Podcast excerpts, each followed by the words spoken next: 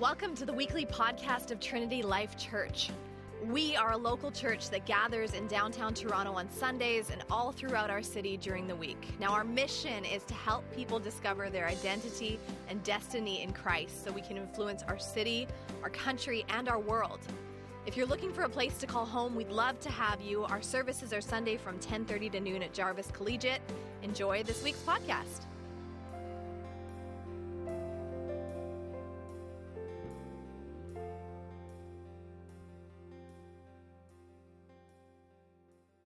Church, if you're new with us today, uh, like Adam said earlier, you received a yellow Connect card in your program, and you just slip that in the offering bag as it goes by later. Uh, we won't hound you, we'll just send you one email to connect, and, and that's it. So, um, before we get started with the sermon, before we jump in, uh, want to just take time to, to pray for Tim and Shirley. Um, Tim and Shirley were here this morning, and her grandfather got rushed off to the hospital. So they had to leave, uh, just an emergency situation. So uh, let's just, just bow with me in prayer and, and we'll lift them up to our Lord Jesus. Uh, Father, thank you for um, your goodness. Thank you for your grace. Thank you for your mercy. Thank you for uh, everything that you are. And we pray that, that uh, your goodness would just uh, be showered on Tim and Shirley and the Chow family as uh, a father, a grandfather, a husband, a friend uh, is in the hospital right now. And we don't know the situation, but we know that you do, and he is in your hands. And uh, I pray that uh, their family would rally around uh, just dependence and trust in who you are and in your goodness. Um, so, Father, um, I pray that the situation, whatever it is, uh, that uh, you would give wisdom to the hospital and the doctors in the situation, that you would bring healing uh, if and where it's needed, and um, again, your goodness and your glory would shine through this situation. Uh, and we just ask all this in your name, Jesus. Amen.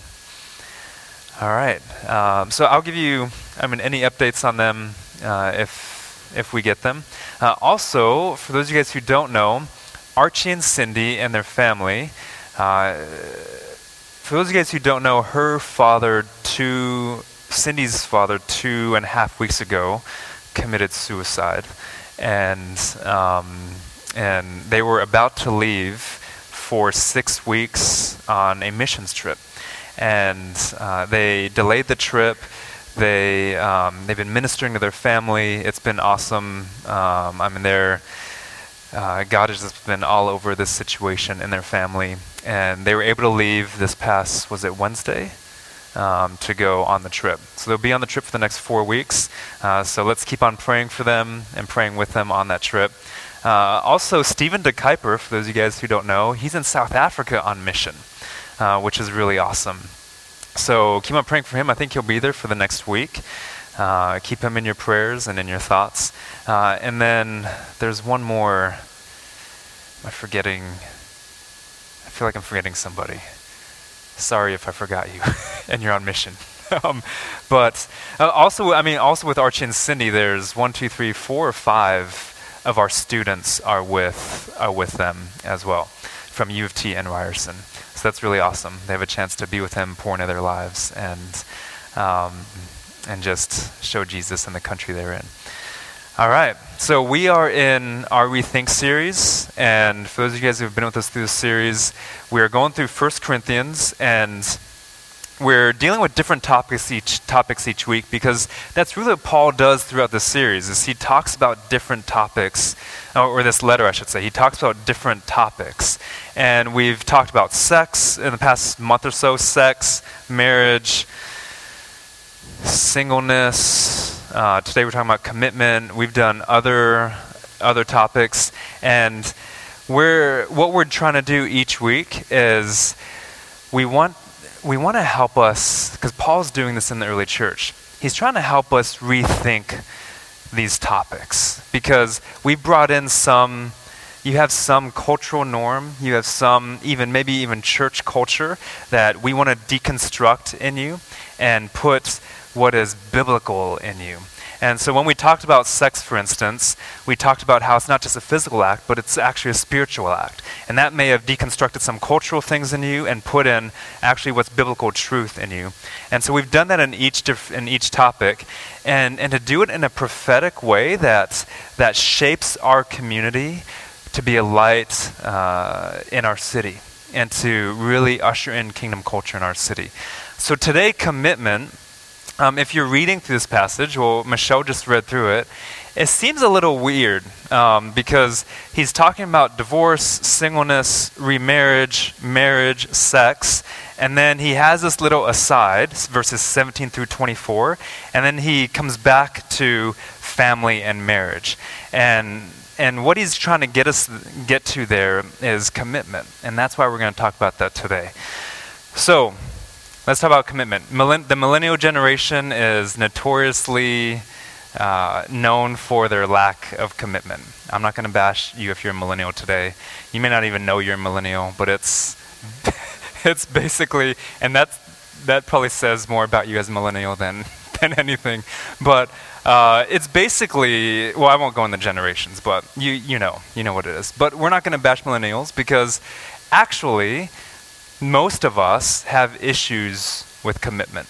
Most of us have issues with, and I, I, look at it as a spectrum. There's a spectrum of commitment. So here, here's some questions to help you maybe discern where you're on that spectrum. Uh, how many? Think about how many jobs you've had. That may help you. Uh, think about um, how many relationships you've been in, how many boyfriends or girlfriends you've had, how many marriages you've had, um, and Zero says something about you as much as 50. Hopefully, you haven't had 50, that's crazy. Uh, as, as much as 50 says something about you. Uh, and, and so maybe that'll help you gauge. Um, how long does it take you to decide what to eat when you go to a restaurant? How many of you guys take forever to look at the menu? And then, once you decide, do you have some cognitive dissonance? Are you like, oh, I should have gotten that? Yeah, oh, that looks better. What he has looks way better. We were at a restaurant yesterday with the girls, and Emerson got what she wanted, Reagan got what she wanted, Missy and I got what we wanted. And the whole time, Emerson, my six year old, soon to be seven, she'll be seven tomorrow, um, she, she's, yeah, she's looking at all of our meals. She's like, that looks good, Daddy. She's like, that looks really good.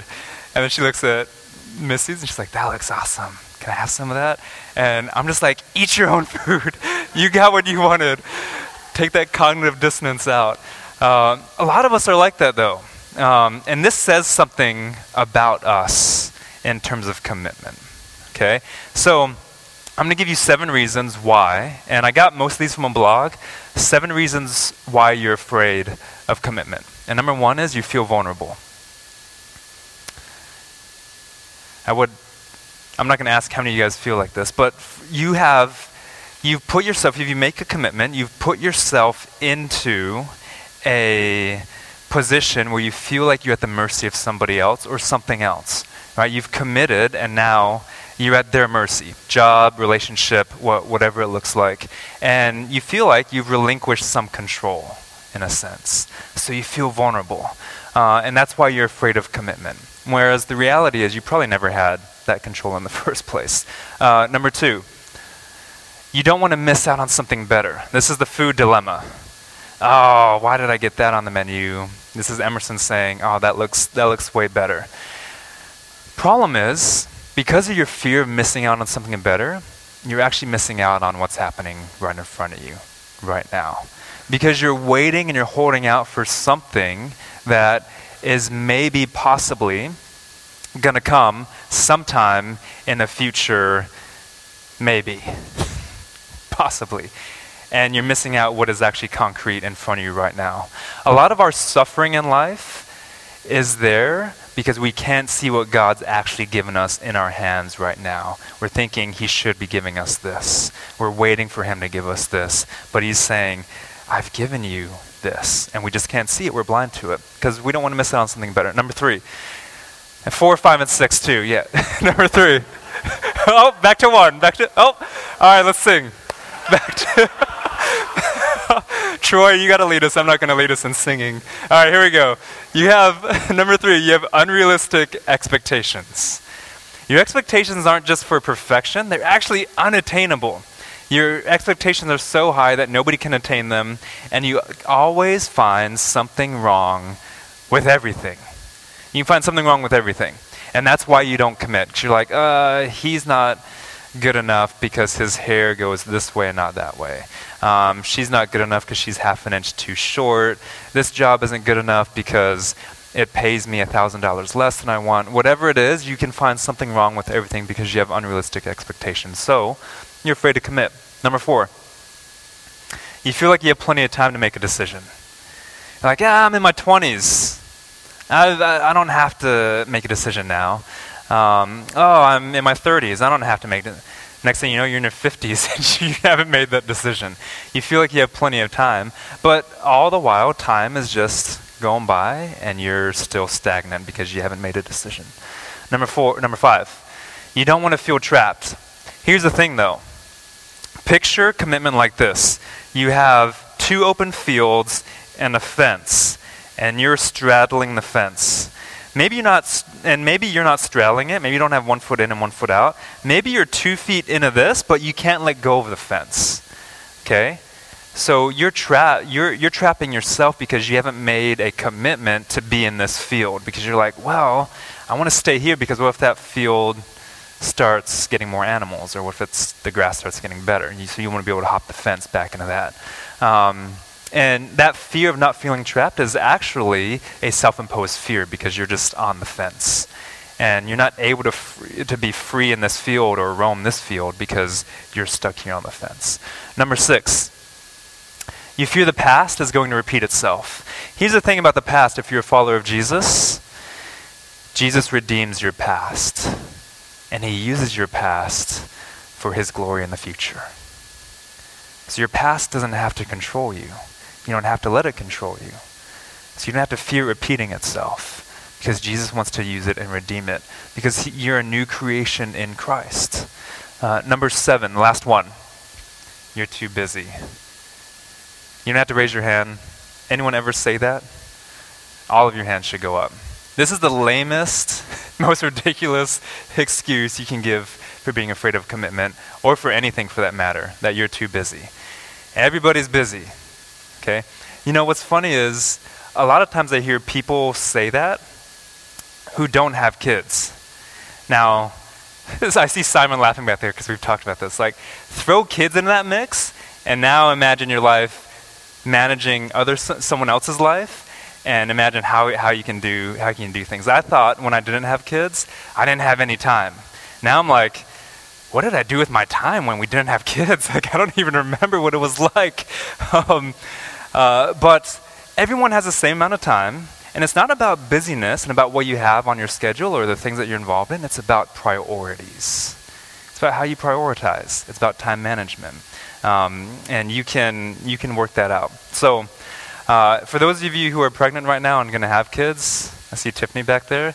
Don't be scared. She's like, oh my gosh, I'm gonna have a baby in like a month. What am I gonna do?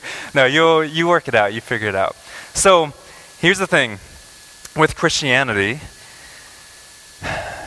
it involves commitment. Being a follower of Jesus involves full commitment. If you have issues with commitment, if you're afraid of commitment, then you're going to have issues with Christ. And these fears you're going to take and you're going to import them onto your faith, onto Christ, onto your journey, onto Christianity. So if you feel that way in, in commitment, you're going to feel that you're gonna, if you're too busy in your life, you're going to be too busy for Jesus. If you feel vulnerable, you're going to feel vulnerable in your faith. If you have unrealistic expectations in, in commitment in general, you're going to import those into your faith. And you're going to just transfer those fears. Because guess what, guys? Jesus, when he says, follow me, he means all of you. He's very authoritarian in that respect. It's either yes or it's no. It's either follow me or don't follow me. There's no in between there with Jesus. And so these fears, if you have these in commitment, like I said, you're going to have them in your Christianity. And that leads us to the bottom line for today. And this is what I want to take throughout the entire sermon for today that a life full of commitment leads to a life full of contentment. Okay, so we're going to start there and we're going to tease that out throughout the sermon. That a life full of commitment leads to a life full of com- contentment. Okay, so let's take a look at this passage. Beginning in verse, so this is 1 Corinthians chapter 7. We, we talked about singleness last week, and we're going into commitment today. And he, said, he starts off with two verses that talk to married people. And here, there's two sections in these, in these next few verses. One, he's talking to married believers. So, a, two followers of Jesus, the husband and the wife are both followers of Jesus. In the next set of verses, he's going to talk about a believer who's married to an unbeliever. Okay, so we'll get to that in a second. But to the married, he says, I give this charge, not I, but the Lord. And when he says not I, but the Lord, he's saying Jesus has an explicit statement on this. Jesus has explicitly taught on this. We, I've heard Jesus say this. Uh, we can trace this in the Gospels, for instance. Um, and that's what he says there in parentheses. And he says the wife shouldn't separate from her husband.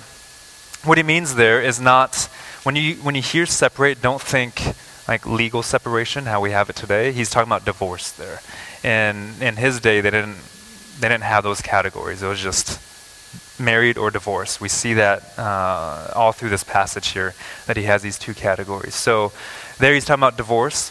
So the wife shouldn't separate from her husband. If she does, she should remain unmarried or else be reconciled. We'll come back to that a little later in the sermon. The husband should not divorce his wife. So he talks about the wife, and says she shouldn't do this, and he says to the husband, he shouldn't do this. Pretty straightforward, right? Um, I mean, that's, that's his charge to uh, married couples there who are believers. They're both believers. And he says, divorce should not happen among people who are both believers. Why is that? It's because, like I said a few weeks ago, the sanctity of marriage reflects the sanctity of the gospel. It's this profound mystery that Paul talks about, that, that is about Christ and the church. And so Paul is saying this shouldn't happen among believers. They should be able to work through differences. Differences should not be irreconcilable. And that's all he says to believers that you shouldn't do that. Now, let's go to the next passage. He says, This is uh, the next five verses, I believe. He says, To the rest, he says, I, not the Lord, say this. So there isn't an explicit statement from Jesus on this, but Paul is speaking with authority here, and he says, I say this to the rest of you guys, because what's happened here is they're a new church. They've experienced the gospel for the first time. There's been married couples, and one has become a believer and the other one hasn't. And now the question is, what do we do? What do we do, Paul? Um, remember when you were when you came to faith? If you're a follower of Jesus in here this morning, when you came to faith, you experienced joy, like joy like you'd never known before for the first time. You experience full forgiveness for the first time. You experience peace and you're a new creation in Christ. And uh, you experience this undying love, this, this unadulterated, pure love from the Father for the first time. So you probably wanted to change everything in your life, right? You're just like, I'm not doing that anymore. I'm going to do this. I'm going to live full on for Jesus. Um, a lot of us, when we became believers, we just read through the entire Bible for the first time and we just eating everything up. And that's what's happening here in the church. Like they, one has become a believer in this in a marriage, and the other one hasn't. And they're like, Paul, what do what do we do here? I want to change everything in my life. And Paul says this to them. He says, if any brother has a wife who is an unbeliever, and she consents to live with him. Basically, she is pleased to dwell with him. They're pleased to dwell together, is what that could literally be translated as. Uh, he should not divorce her. If any woman has a husband who's an unbeliever, and he consents to live with her, she should not divorce him. And Paul just leaves it at that. He says, he says, look, it's if you guys can keep the peace, and he talks about peace a little bit later. Peace is kind of the overarching theme in these verses. If you guys can work it out and keep the peace, then stay together. Why is that? Why would why would coming to Christ be changing a lot of things in your life, but not change your marital status? Well, it's because the sanctity of marriage reflects the sanctity of the gospel. And Paul is like elevating this for them. Verse 14. This is one of the most difficult, weirdest verses in all of Scripture. So let me just read it for you guys. He says, For the unbelieving husband is made holy because of his wife, and the unbelieving wife is made holy because of her husband. Otherwise, your children would be unclean. But, that, but as it is, they're holy. Most of you guys, if you've read that before, you're like, what? Like, what do I do with that? Um, what does that mean? It's not as complicated as, as we think, actually. So, first, he says, uh, you're made holy. That, that word there for, for made holy is simply set apart, consecrate. It's what the priests would do when they came into the temple. They would consecrate certain things to the Lord. It's just setting apart. So he says here, uh, and, and so don't hear anything with salvation in there. Okay, so the, the, the believing husband or wife is not making their unbelieving spouse uh, saved in a sense. Okay, but there is a sense of this overflow of holiness that happens. Okay? Um, and that's what he's talking about here. That when you're united, and remember, Paul has just talked about this mystery of marriage, that it is a unity of one flesh. Okay, they are they're together, they're one flesh, they're living in the same house, and something has changed in the wife who just became a believer, right? She's been totally transformed she's an example of prayer now. She, she's living out the gospel. She's just talking about Jesus all the time.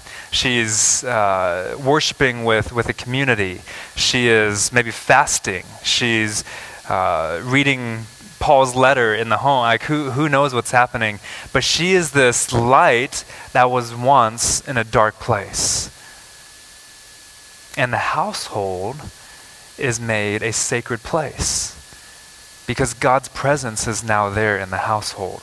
And it's like her holiness spills over on her spouse and vice versa. Him, if he's the believer, to, to her. The whole her the outworking of the Spirit spills over. So now he, who's an unbeliever, guess what? He's experiencing this love from the Spirit that he's never seen before. He's seeing joy in her life that he's never seen before. He's seeing all the fruit and the produce of the Spirit that he's never seen before in their marriage, in how she talks to their kids, and how she um, works inside or outside the home. Uh, she's seeing all, he's seeing all these things take place in her life. And there's this overflow of holiness onto her. Do you guys ever, do you have someone in your life that uh, when you get around them, you almost become a little bit like them? Like they're they're so close to you or you look up to them in some way like they have a trait that you really value. So when you're with them you actually you're actually a little bit like them. Like maybe some of your mannerisms become like them or uh, you laugh at the same things or you laugh like them or uh, you do some of the things that they do. Um, i have a well a couple examples my girls so they're six and five so they're really close together in age 15 months apart and Reagan looks up to Emerson. So my younger one looks up to my older one so much. Uh, she just wants to do everything like her. She wants to be like her. Um, and this was more when they were younger. Now, now I see it going both ways, where Emerson values some things in Reagan, and she wants to be like her, and it happens both ways. Um, for me, I have a friend from seminary, one of my one of my best friends from seminary. Uh, whenever we're around each other, uh, I don't. It's it's almost seamless. Like I don't know who's acting like who. It's so we we just click so well um, on certain things that I'm like, is he acting like me or am I imitating him? And that's what's happening here. That's what Paul means when he says, the wife, her holiness as she is a new creation in Christ, it's just spilling over. And maybe her husband even begins to imitate some of those things. And Paul ends up saying here that, that uh, well, verse 16 is in light of this. That he says, How do you know, wife, whether you'll save your husband? How do you know, husband, whether, whether you'll save your wife? So, now think about this in your life. Like let's, let's take it out of the marriage context for a second. Do you make other people holy? Do you have that effect on other people? What effect do you have on other people? Do you make them more like Jesus? Or do you drag them down? Do you make them less like Jesus? Do you um, overflow with love and joy and peace? Or do you overflow with fear and your anxieties and complaints? With your lust and your gossip and your sin? Or do you overflow with the fruit of the Spirit in your life? Like, how are you affecting those around you? And this is a principle not just for marriages, but for all of our relationships. For those that you're around at work, for those that you work with uh, in, and, and serve with in the church, for those in your neighborhood. Um, you know, how, what are you overflowing into people? And Paul here says there's such a unique dynamic in the marriage where you don't, you don't know what can happen, he's saying. He says, But if the unbelieving partner separates in verse 15, he says, Let it be so. In such cases, the brother or sister is not enslaved. It's funny there that he puts the word enslaved with marriage. He's like, let the ball and chain go. Uh, like, but he's just saying you're, you're, you're free. Like, you can't do anything about it. Like, you, you, you just have to let them go. They're, they're unbelieving. He says, because of this, God has called you to peace. He says, whether you're in a relationship with them in marriage or outside of marriage, God's called you to peace. And that is leading into you never know. And this, the verse 16 here, where he says you don't know if you'll save your husband, wife, or, or the other way. Um, you don't know husband if, yeah, vice versa. Um, what he's saying there uh, can be taken pessimistic, pessimistically or optimistically. But what he's pointing us to is just trust in God. You don't know. So, whatever it is, lead out in peace.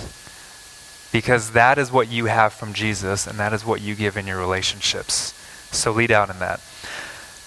Um, just want to say a note on marriage here before we go to, because what happens in the next few verses is Paul does this sort of aside. Like I said at the beginning of the sermon, he's talking about divorce, marriage, remarriage, singleness, and then he does this aside from verses 17 through 24. And it's kind of random if you read through that. You're like, what, what's he talking about? But he emphasizes what commitment looks like and what it means. And then next week, we'll go back to marriage. Well, not marriage, but we'll go back to family and talk about family. And Paul, it's like he inserts this thing right in the middle of this entire chapter on family relationships. So before we get to that, just want to say a couple of theological notes on marriage, divorce, and remarriage, because I'm assuming you guys are wondering, well, what does this mean? Like, does this mean that divorce is prohibited? Does this mean that remarriage is prohibited? Does, what does this mean for uh, those who have been deserted? Right? I mean, we, we see that there, the unbeliever left. Um, what does it mean? And what, what we see in this passage is the overarching thrust of the passage is Paul says, it's better not to divorce. You should not do it if there's two believers together because it says something about the gospel. He says, and then he says, it's better not to remarry. So that's the overarching thrust. Now, he doesn't prohibit it, but he says it's better not to remarry. And actually, when you go through this passage, this is going to make some of you guys uncomfortable, but it depends. It depends on the situation. This is why Paul goes through different situations. This is why he says, I say this, but not the Lord, because Jesus didn't talk about all the different situations. And so Paul is having to speak through the Spirit in certain situations here. And he's saying, well, it depends. Well, who left who? Did the believer leave? Did the unbeliever leave? Uh, and that depends whether you're, you're remarried or not. Did, did, if both believers separate, what does that mean? Um, and so he, he goes through, through all of this. And Jesus gives one exception to, for divorce, and Paul gives one exception. Paul, we just saw desertion.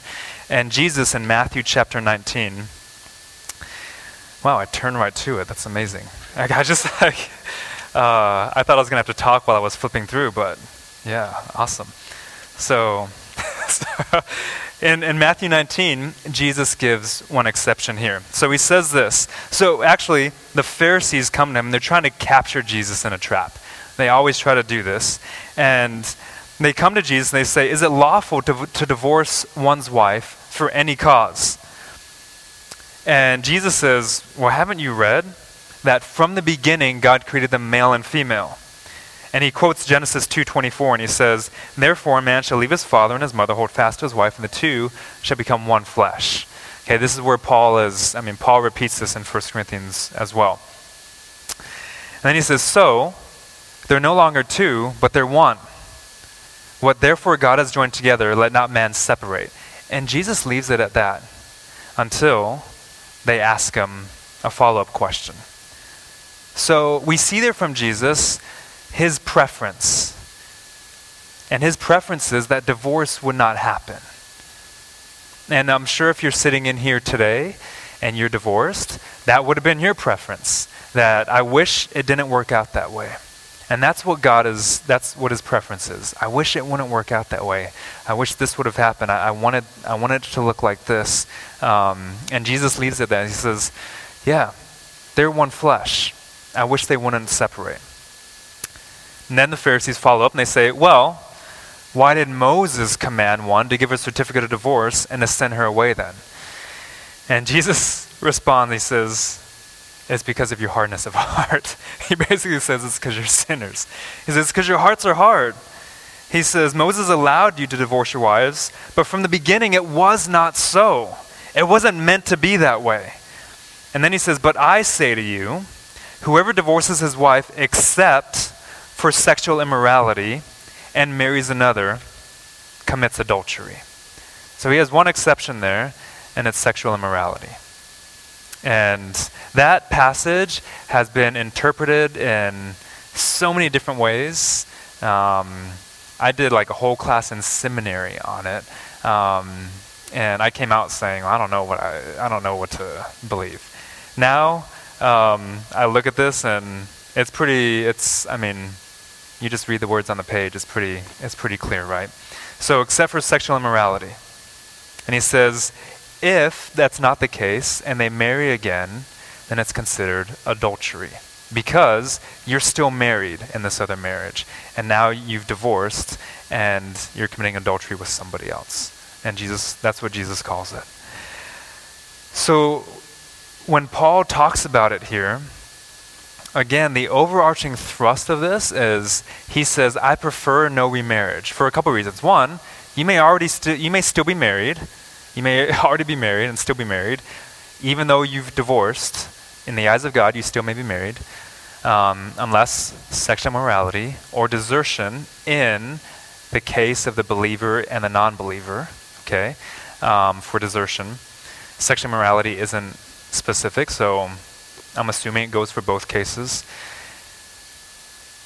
And, uh, or, or, I should say, or, so that, that case, and the other case would be um, Paul says remarriage is just, it's just better if you want to follow Jesus to not remarry. And Paul says, I wish everyone was like me. But it depends on someone's stat on someone's state in life, you know, what we talked about earlier, but also their gifts, Paul says. Some people they are they are gifted in celibacy like Paul. He's like, I'm good, but he says, if you burn with passion, um, yeah, maybe it's better for you to marry. Uh, so Paul goes through all these different situations, and so whereas the overall thrust is better not to remarry if you're divorced, uh, he would say, well, it depends. And then also, uh, like, yeah, I guess that's that is where Paul would leave it. Well, it depends on the situation. These are the two. These these are those two exceptions: sexual morality and desertion. Now, throughout the scriptures, as and you see this in Jesus. I mean, he goes back to creation. He says, "In the beginning, it wasn't this way." And throughout the scriptures, we have examples of this that that God would rather have it where your marriage. And Paul says, for the rest of you guys who don't have a specific situation, here are your two options: stay unmarried or be reconciled. So if you have two believers who've separated, he says, you either stay unmarried or you be reconciled. And some some some people are like, well, how long do I wait for that? How and and he says, well, you wait until you die. you just wait for reconciliation to happen, um, or you and or you stay unmarried. Uh, and throughout the scriptures, we see this this played out over and over again. God, now we, we can get a picture of why God says in Malachi that he hates divorce. Um, it's not that he hates the person who's been divorced or the or um, yeah or anything like that, but he hates it because it doesn't make the gospel look good. If marriage represents the gospel, and Paul says it does, it's this profound mystery from the ages, then it just doesn't make the gospel look good. But then we have one of the most beautiful stories in all of Scripture is the book of Hosea, and uh, and it's this story of the prophet Hosea uh, marrying somebody. So God tells Hosea to marry this lady named Gomer. Um, that's that was probably a hurdle in itself. He had to marry someone named Gomer. I always think of like the Sesame Street guy. Isn't he Gomer? Grover, yeah. But see, it's so close. I always think of him.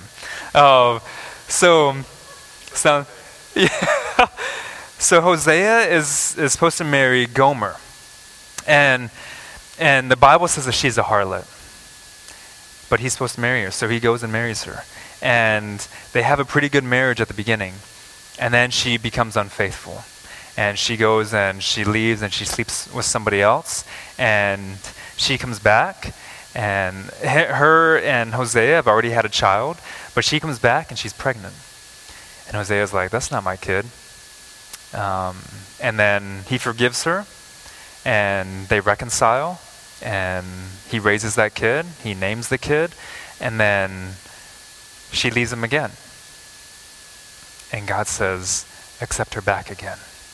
And she comes, she comes back, and guess what? She's pregnant again. Not with his child, with someone else's child. And Hosea actually names the child not my people. Um, that's how we know it's not his not his kid, which that that kind of sucks for that that kid. But um, it's just like a constant reminder.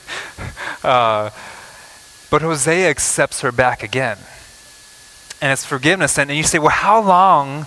Do I forgive somebody, God? Peter asks God this. Uh, Jesus gets this question, right? And Peter says, Well, if I forgive someone seven times, that's pretty good, right, Jesus? And he's like, No, no, no, no. 70 times seven times. Basically, until you lose count, you forgive. I don't care if it's for the same thing over and over again. And this is what this is the picture of what Hosea is doing with Gomer. He's forgiving. He's forgiving. And now it's different if Gomer says, "Well, I'm out of here," but she never says, "I'm out of here." Like Hosea can't remember. Hosea can't do anything about that right? If we're going off what Paul says, he just got to let it be so. But she keeps on coming back. And he keeps on accepting her back and forgiving her. And he keeps on accepting her back. And then one day, he's raising three kids, two of them aren't his, and she leaves for good. He has no idea where she's gone. She doesn't come back.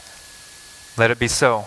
He can't do anything about it, right? He can't force her to stay married with him. Right? And this is where the believer is like, yeah, I mean, Paul says you're no longer enslaved. You don't have to worry about that anymore. And and so Hosea is there, but then God comes to Hosea and he's like, "Hey, we found Gomer. I know, go get her." And she is actually being sold in the market. And God says you're supposed to redeem her, to show her a picture of my love for Israel. Because just as she's been unfaithful to you, my people have been unfaithful to me. And yet I forgive them over and over again. If they want to come back, I'll always accept them. God says, I'm not going to force them. I'm going to let it be so. I can't force them into a marriage with my son. I can't force them into that, and I don't want to. But if she wants to be redeemed, Hosea, you go redeem her. And he goes and redeems her and shows her God's undying love. And that's actually the last thing we hear. He redeems her, they're married still, and the assumption is that they stay married. We don't hear anything more about the relationship, though. Um, and the point isn't to have a happy ever after ending, because we don't know. It could have gone. She could have been unfaithful again. The point is, God is always there, saying, "I'm here if you want to come back." So um, that's all I'm going to say on divorce, remarriage, all those things. If you have any more questions on it, you can ask me later.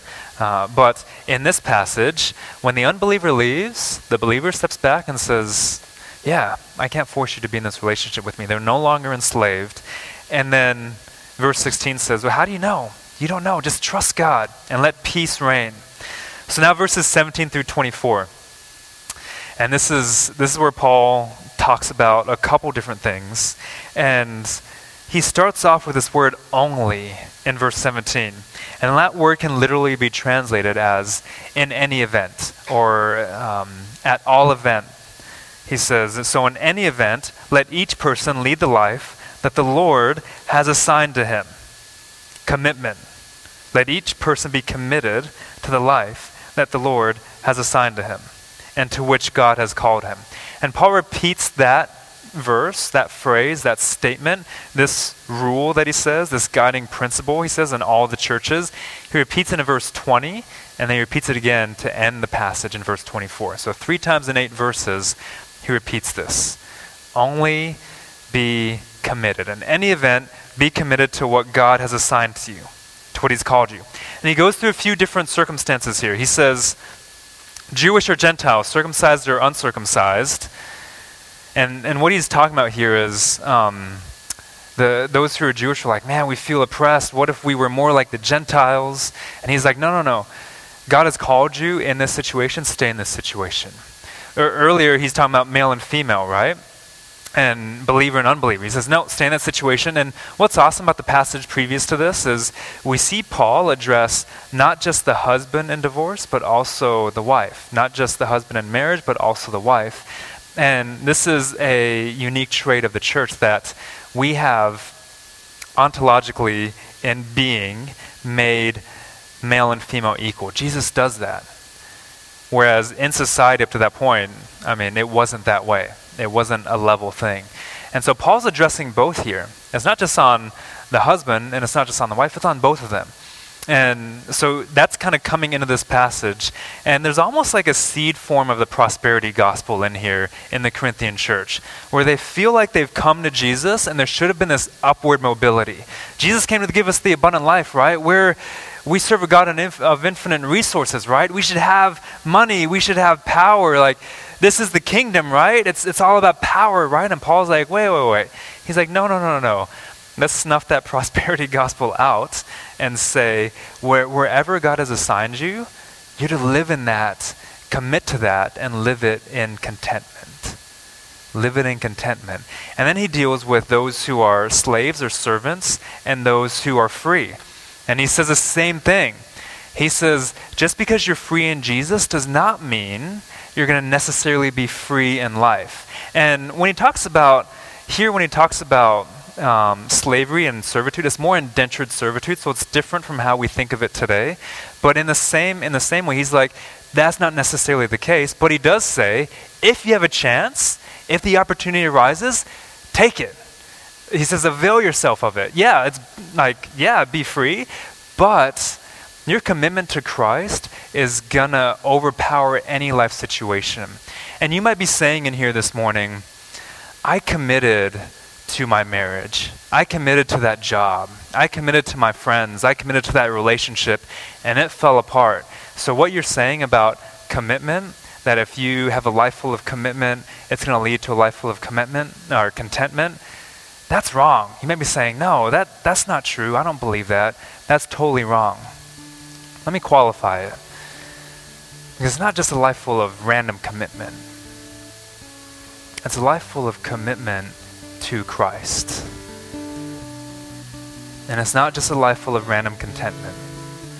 It's a life full of contentment in Christ. And your issue also may be you don't know the definition of contentment. Contentment isn't happiness. Contentment isn't even satisfaction. It's not fulfillment. So you might have been looking for fulfillment in that marriage, and it was never going to fulfill you because it was never designed to fulfill you. You're designed to be fulfilled in Christ, not in marriage. If you're going into your marriage and you think you're going to be fulfilled by that person, you're going to be sorely disappointed. It was never meant for that. Your job was never meant to fulfill you. It was never meant to satisfy you. Only Christ was meant to do that in your life. Contentment is this it's not letting your circumstances, your situation, your life stage, your experiences control you and conquer you.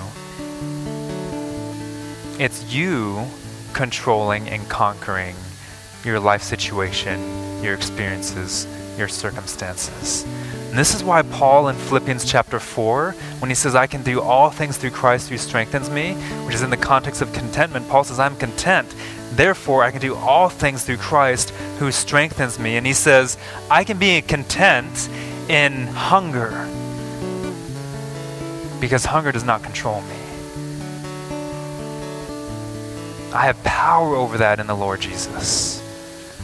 I be content in need because I have power over that in Christ. I can be content in abundance, he says, because abundance doesn't control me either. I have power over that in Christ Jesus because he has conquered that on my behalf. And so, true contentment and this bottom line that we've been talking about is if you have a life full of commitment to Christ, you have a life full of contentment in Christ. And that should be the lens and filter for everything else. All your life situation, all your all your circumstances, your past, your present, your future. Now this lens of Christ gives you a new perspective. And that's what's being redeemed here. It's not that God takes you out of your present situation and puts you in a better one. That's temporary. He's in the business of changing and transforming your heart perspective. That's what he cares about devotion to him. So, this morning, your faith, your issues of commitment, what are you bringing into your journey with Christ? Are you bringing in one of those seven fears, or all of those fears, or some of those fears? What does it look like for you to commit to a relationship you're in right now? What does it look like for you to commit to the job you're in? To say, God, you've given me this job. I'm thankful for it. I'm going to press into this all that I am right now, be present in it. And if you want to give me something better, I'm just going to wait on you. But in the meantime, waiting is not going to be stagnant. I'm going to do something for you and be a light for you right now where I'm at. You know, some of you guys have been around Trinity Life for, for a while, and you're straddling the fence. And you're never going to experience the fullness of what God wants you to experience in this community if you're straddling the fence. If your experience is just Sunday morning, you're straddling the fence. If you're not involved in a body life group throughout the week, you're straddling the fence. If you don't serve with us throughout the city, you're straddling the fence. You haven't fully committed. And you're holding on to that fence for whatever reason, and God's saying, fully commit. If you're trying to figure out Jesus right now, all he wants is a yes or a no from you. Yeah, you have, you should explore and you should ask your questions and you should you should um, seek out answers and, and those things. But when Jesus talks to the disciples and he says, Come follow me, they just say yes or no. And then they figure everything out. Jesus says, Just come to me first. Say yes or no, and then we'll figure things out together. You don't need to hold on to that fence anymore. You don't need to feel trapped anymore. You don't need to feel vulnerable anymore. Because you can have freedom in Jesus. And so, if that's you this morning, we invite you to make a decision for Christ this morning. Because you're never going to experience the fullness of Christ if you're just straddling the fence. And that goes for any commitment in your life. But all your commitments in your life are going to fall short if you aren't finding your con- contentment and full commitment in Christ. So, if you've been a Christian for a while this morning, if you consider yourself a follower of Jesus, that's for you too. Maybe you've been holding onto the fence and holding on to something. He wants you off of that and into His presence fully. Let's pray. Father, thank you so much for your word. Thank you that the truth is we were bought with a price.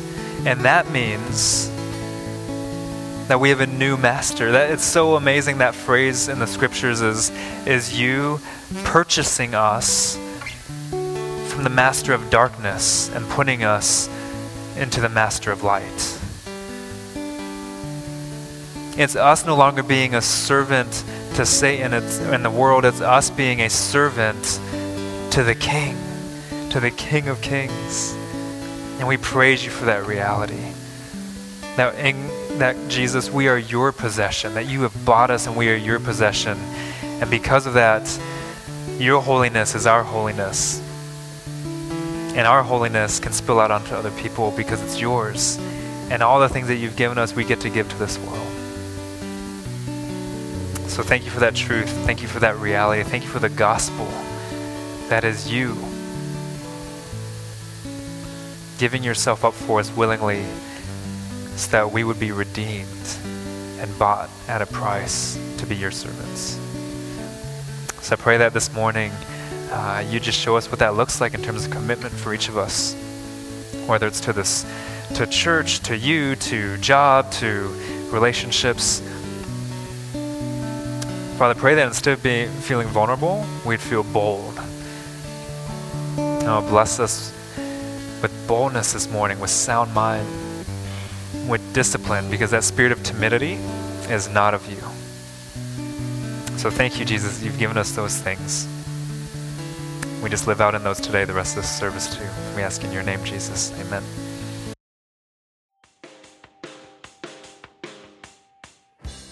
If you want to know more about the TLC community, check out trinitylife.ca or you can find us on Facebook. Of course, we'd way rather meet you in person, so we hope to see you at a service soon.